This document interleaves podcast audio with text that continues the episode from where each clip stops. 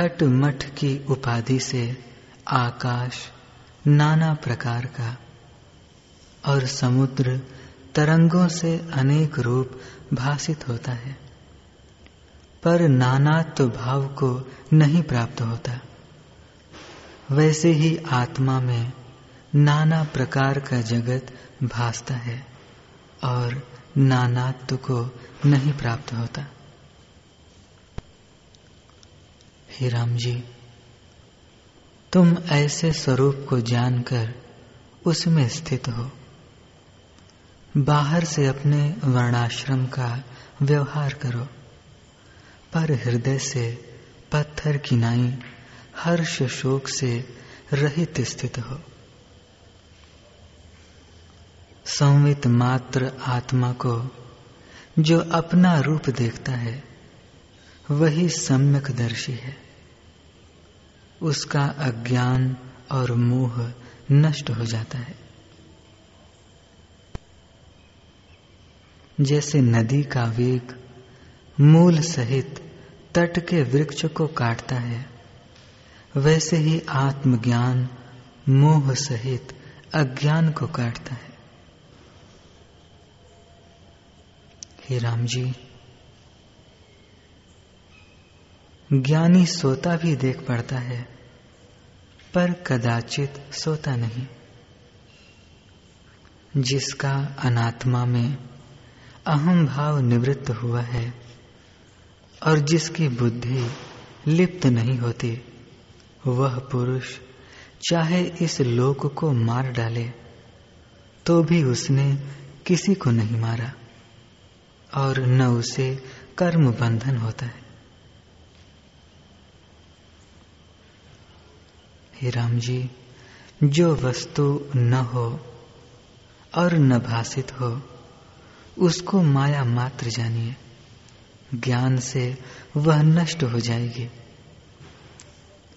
जैसे तेल के बिना दीपक शांत हो जाता है, वैसे ही ज्ञान से वासना का क्षय हो जाता है और चित्त अचित्त हो जाता है।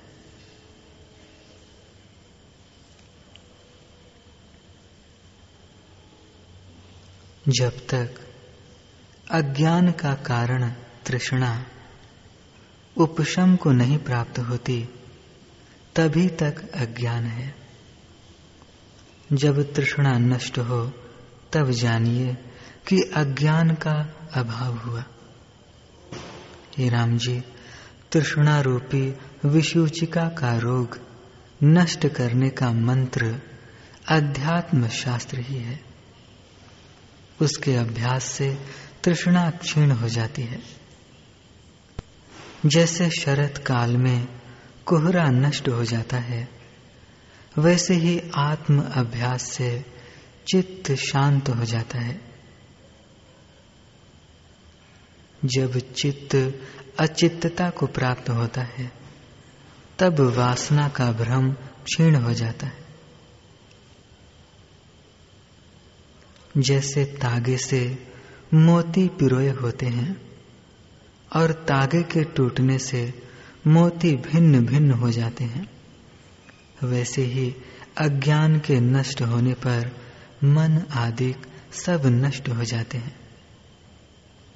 जो पुरुष अध्यात्म शास्त्र के अर्थ को धारण नहीं करते और न प्रीति ही करते हैं, वे पापी कीट आदि नीच योनि को प्राप्त होंगे।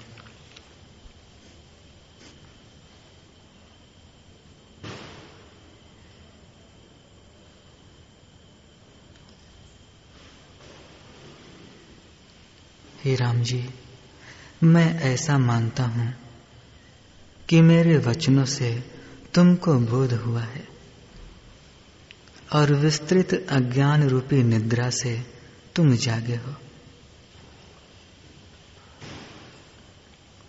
साधारण जीव भी मेरी वाणी से जग जाते हैं।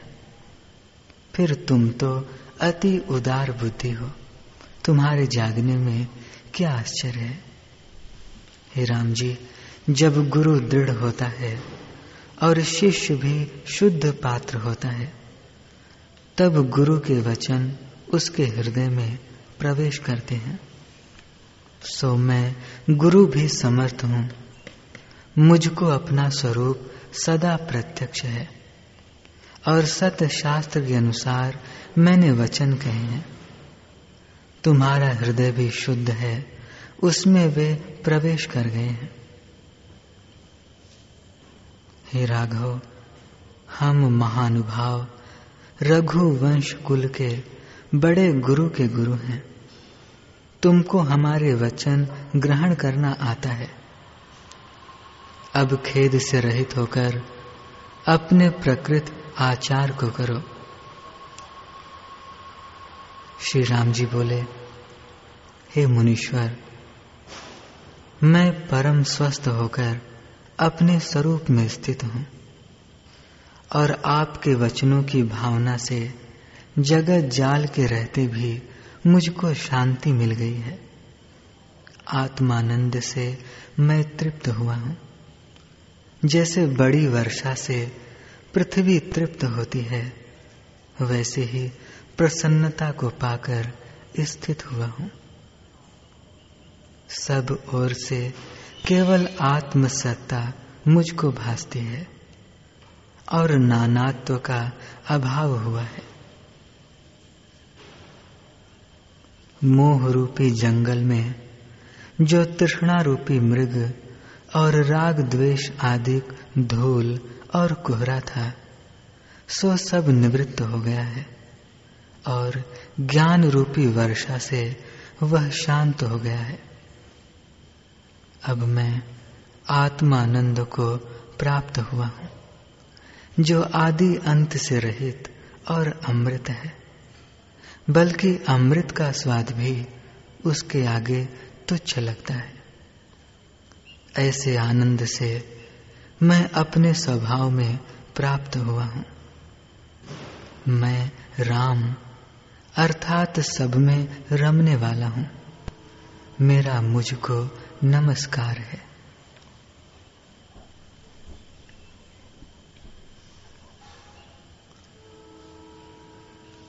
हरी स्वप्न दृष्टा में विद्यमान चीती ही रहती है। वैसे दृश्य प्रपंच में भी चीती ही है। भाव यह है कि जैसे स्वप्न देखने वाले पुरुष में विद्यमान चीती ही स्वप्न में दिखाई देने वाले पदार्थों के आकार को प्राप्त होती है वैसे ही चीती ही दृश्य पदार्थों के आकार में प्रतीत होती है।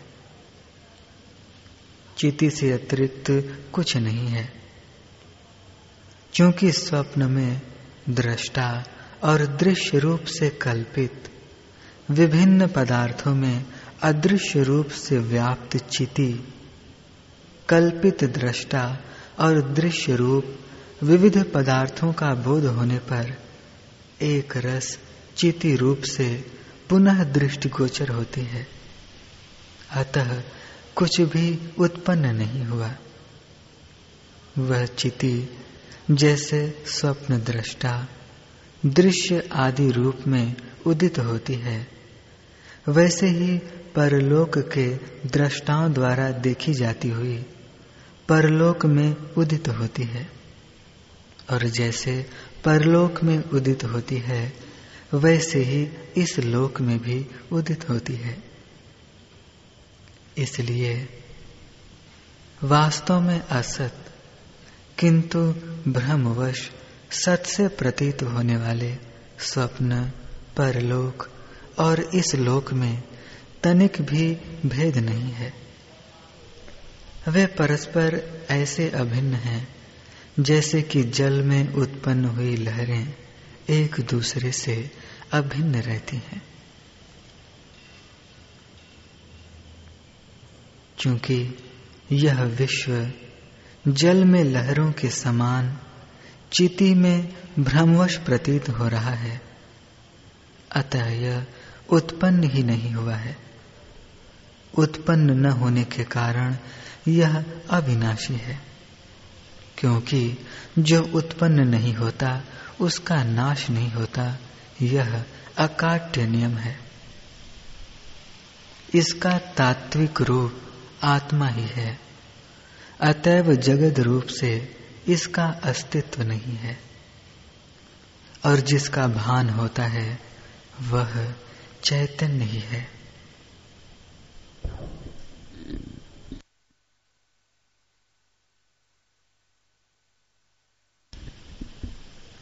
भाव्य कि संपूर्ण प्रमाणों से अधिष्ठान चैतन्य का ही भान होता है, क्योंकि वही अज्ञात और अबाधित होने से प्रमाणों के योग्य है, जड़ नहीं, क्योंकि जड़ में आवरण कार्य न होने से प्रमाणों की प्रवृत्ति का फल नहीं है। चैत्य अर्थात विषय। शून्य परमाकाश रूपिणी चिति जैसी है। चैत्य युक्त परमाकाश रूपिणी चिति भी ठीक वैसी ही है। भाव यह है कि आरोपित चैत्य से अधिष्ठान में किसी किस्म का दूषण नहीं आता।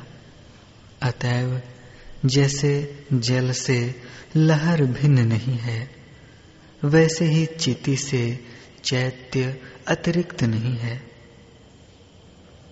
जल में बीचित्व अर्थात तरंगत्व खरगोश के सींग के समान ही है।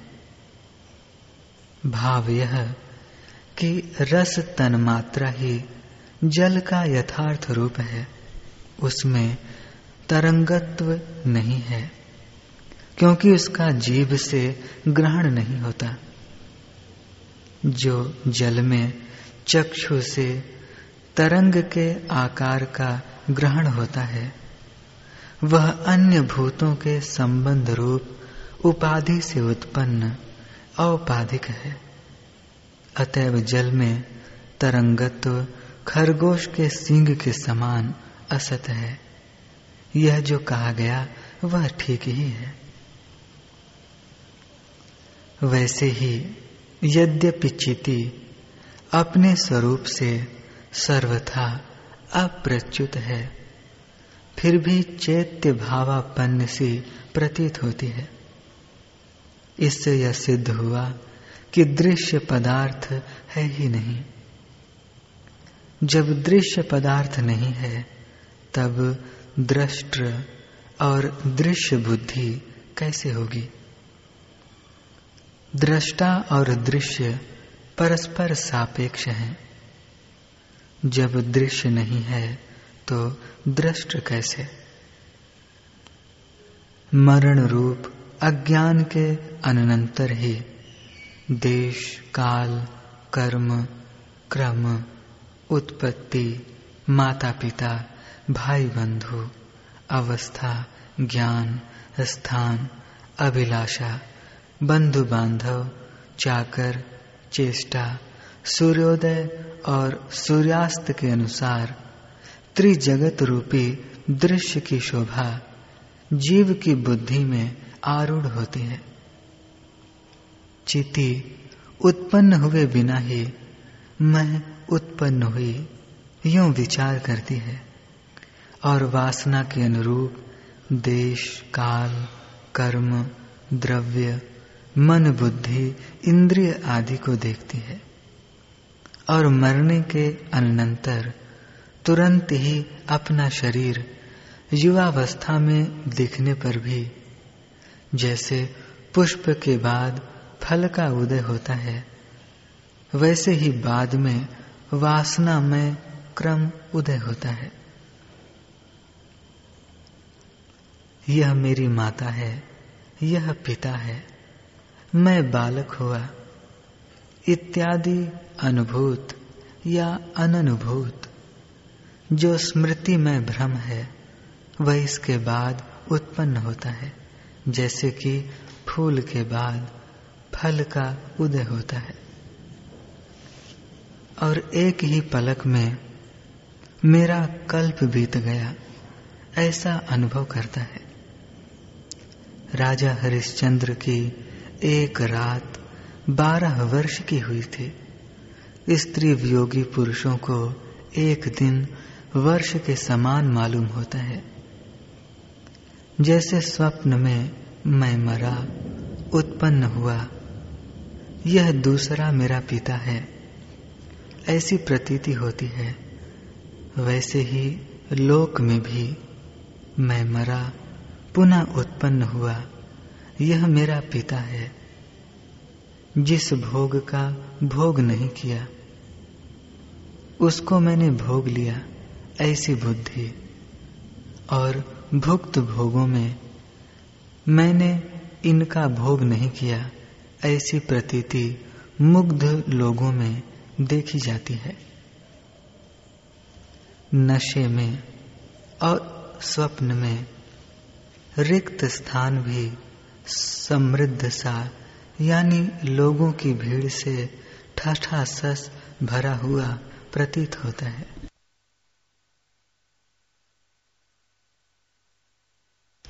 विपत्ति उत्सव के सदृश मालूम होती है और वंचना भी लाभ ज्ञात होती है।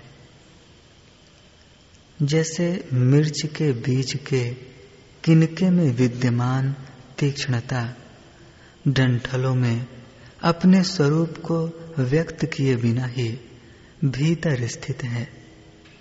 वैसे ही जिस अज में स्वरूप भूत यह संपूर्ण विश्व उसकी सत्ता से ही विद्यमान है।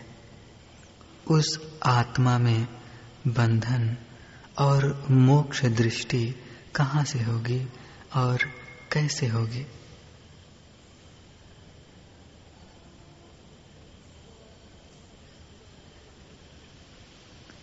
श्री देवी जी ने कहा, जैसे नेत्र खोलने से संपूर्ण रूपों की प्रतीति होती है, वैसे ही मृत्यु रूप मोह के अनंतर जीव को शीघ्र संपूर्ण जगतों का पूर्ण रूप से भान होने लगता है।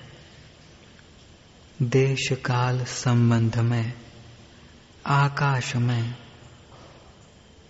धर्म में स्वर्ग आदि, कर्म में घर आदि और प्रलय पर्यंत स्थिर रहने वाले पृथ्वी आदि अनंत जगत उसके सन्मुख आविर्भूत होते हैं।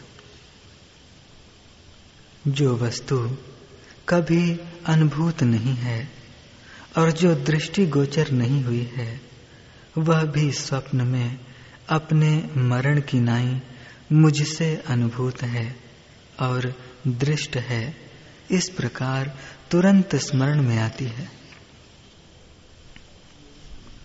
मायाकाश में प्रकाशमान, आवरण रहित, यह जगत नामक कल्पना रूप नगरी निसीम भ्रांति ही है। वासना ही यह जगत, यह सृष्टि इस प्रकार विलास को प्राप्त होती है। समीप में स्थित और वर्तमान कालिक में यह दूर स्थित और भूतकालीन है। यो देश और काल के विप्रकर्ष रूप से और सनातन और निष्क्रिय में क्षण, उनकी आवृत्ति रूप, घड़ी, मुहूर्त दिन, पक्ष, मास और वर्ष आदि रूप से भ्रम ही उक्त वासना का केवल एकमात्र स्वरूप है। इस प्रकार ज्ञान, अननुभूत और अनुभूत रूप से दो प्रकार का है। वह पूर्व कारणों से रहित ही और चिद रूप ही प्रवृत्त होता है। अनुभूत में, यानी जो अनुभव में आरूढ़ नहीं हुआ है, उसमें। इसका हमने अनुभव किया। ऐसी प्रतीति अंताकरण में होती है। जैसे कि स्वप्न और भ्रम दशा में, अन्य के पिता, ये मेरे पिता हैं, ऐसी स्मृति होती है।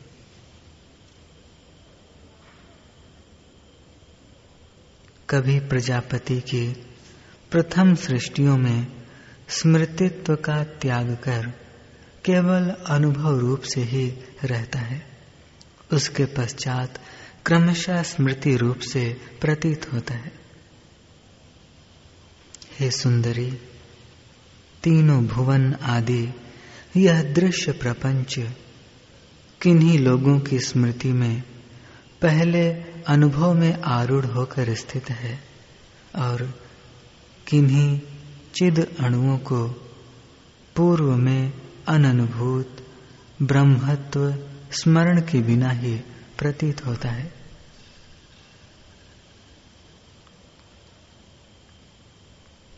भाव यह कि जैसे कौवे का जाना और ताल फल का गिरना, इन दोनों का कार्य कारण भाव नहीं है।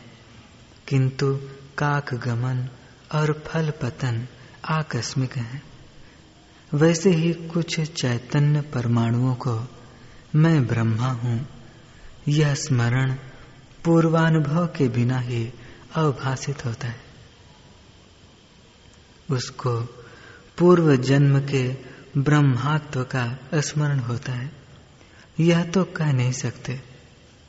क्योंकि सह सिद्धम चतुष्टयम। तत्व ज्ञान सृष्टिकरण सामर्थ्य आदि ब्रह्मा के स्वाभाविक धर्म है।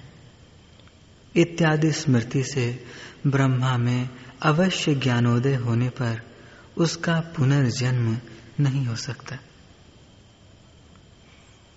हे लीले, विश्व का आत्यंतिक विस्मरण मोक्ष कहलाता है।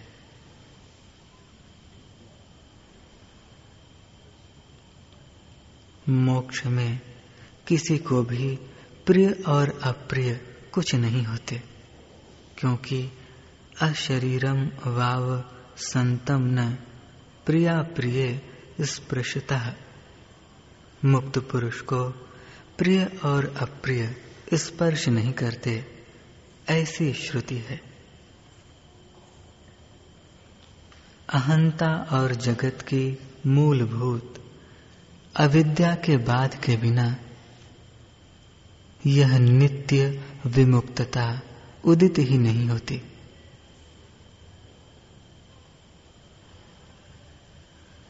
कभी उत्पन्न हुए और रज्जु रूप से स्थित सर्प शब्द और सर्प रूप अर्थ के भाव को जाने बिना रज्जु में सर्प का भ्रम शांत होने पर भी शांत नहीं होता। भाव यह है कि रज्जु में जो सर्प भ्रम होता है, उसकी आत्यंतिक निवृत्ति तभी हो सकती है, जबकि सर्प शब्द और सर्प रूप अर्थ का होने पर भी फिर वह उदित हो जाता है। आत्यांतिक निवृत्ति ही उसका एकमात्र उपाय है।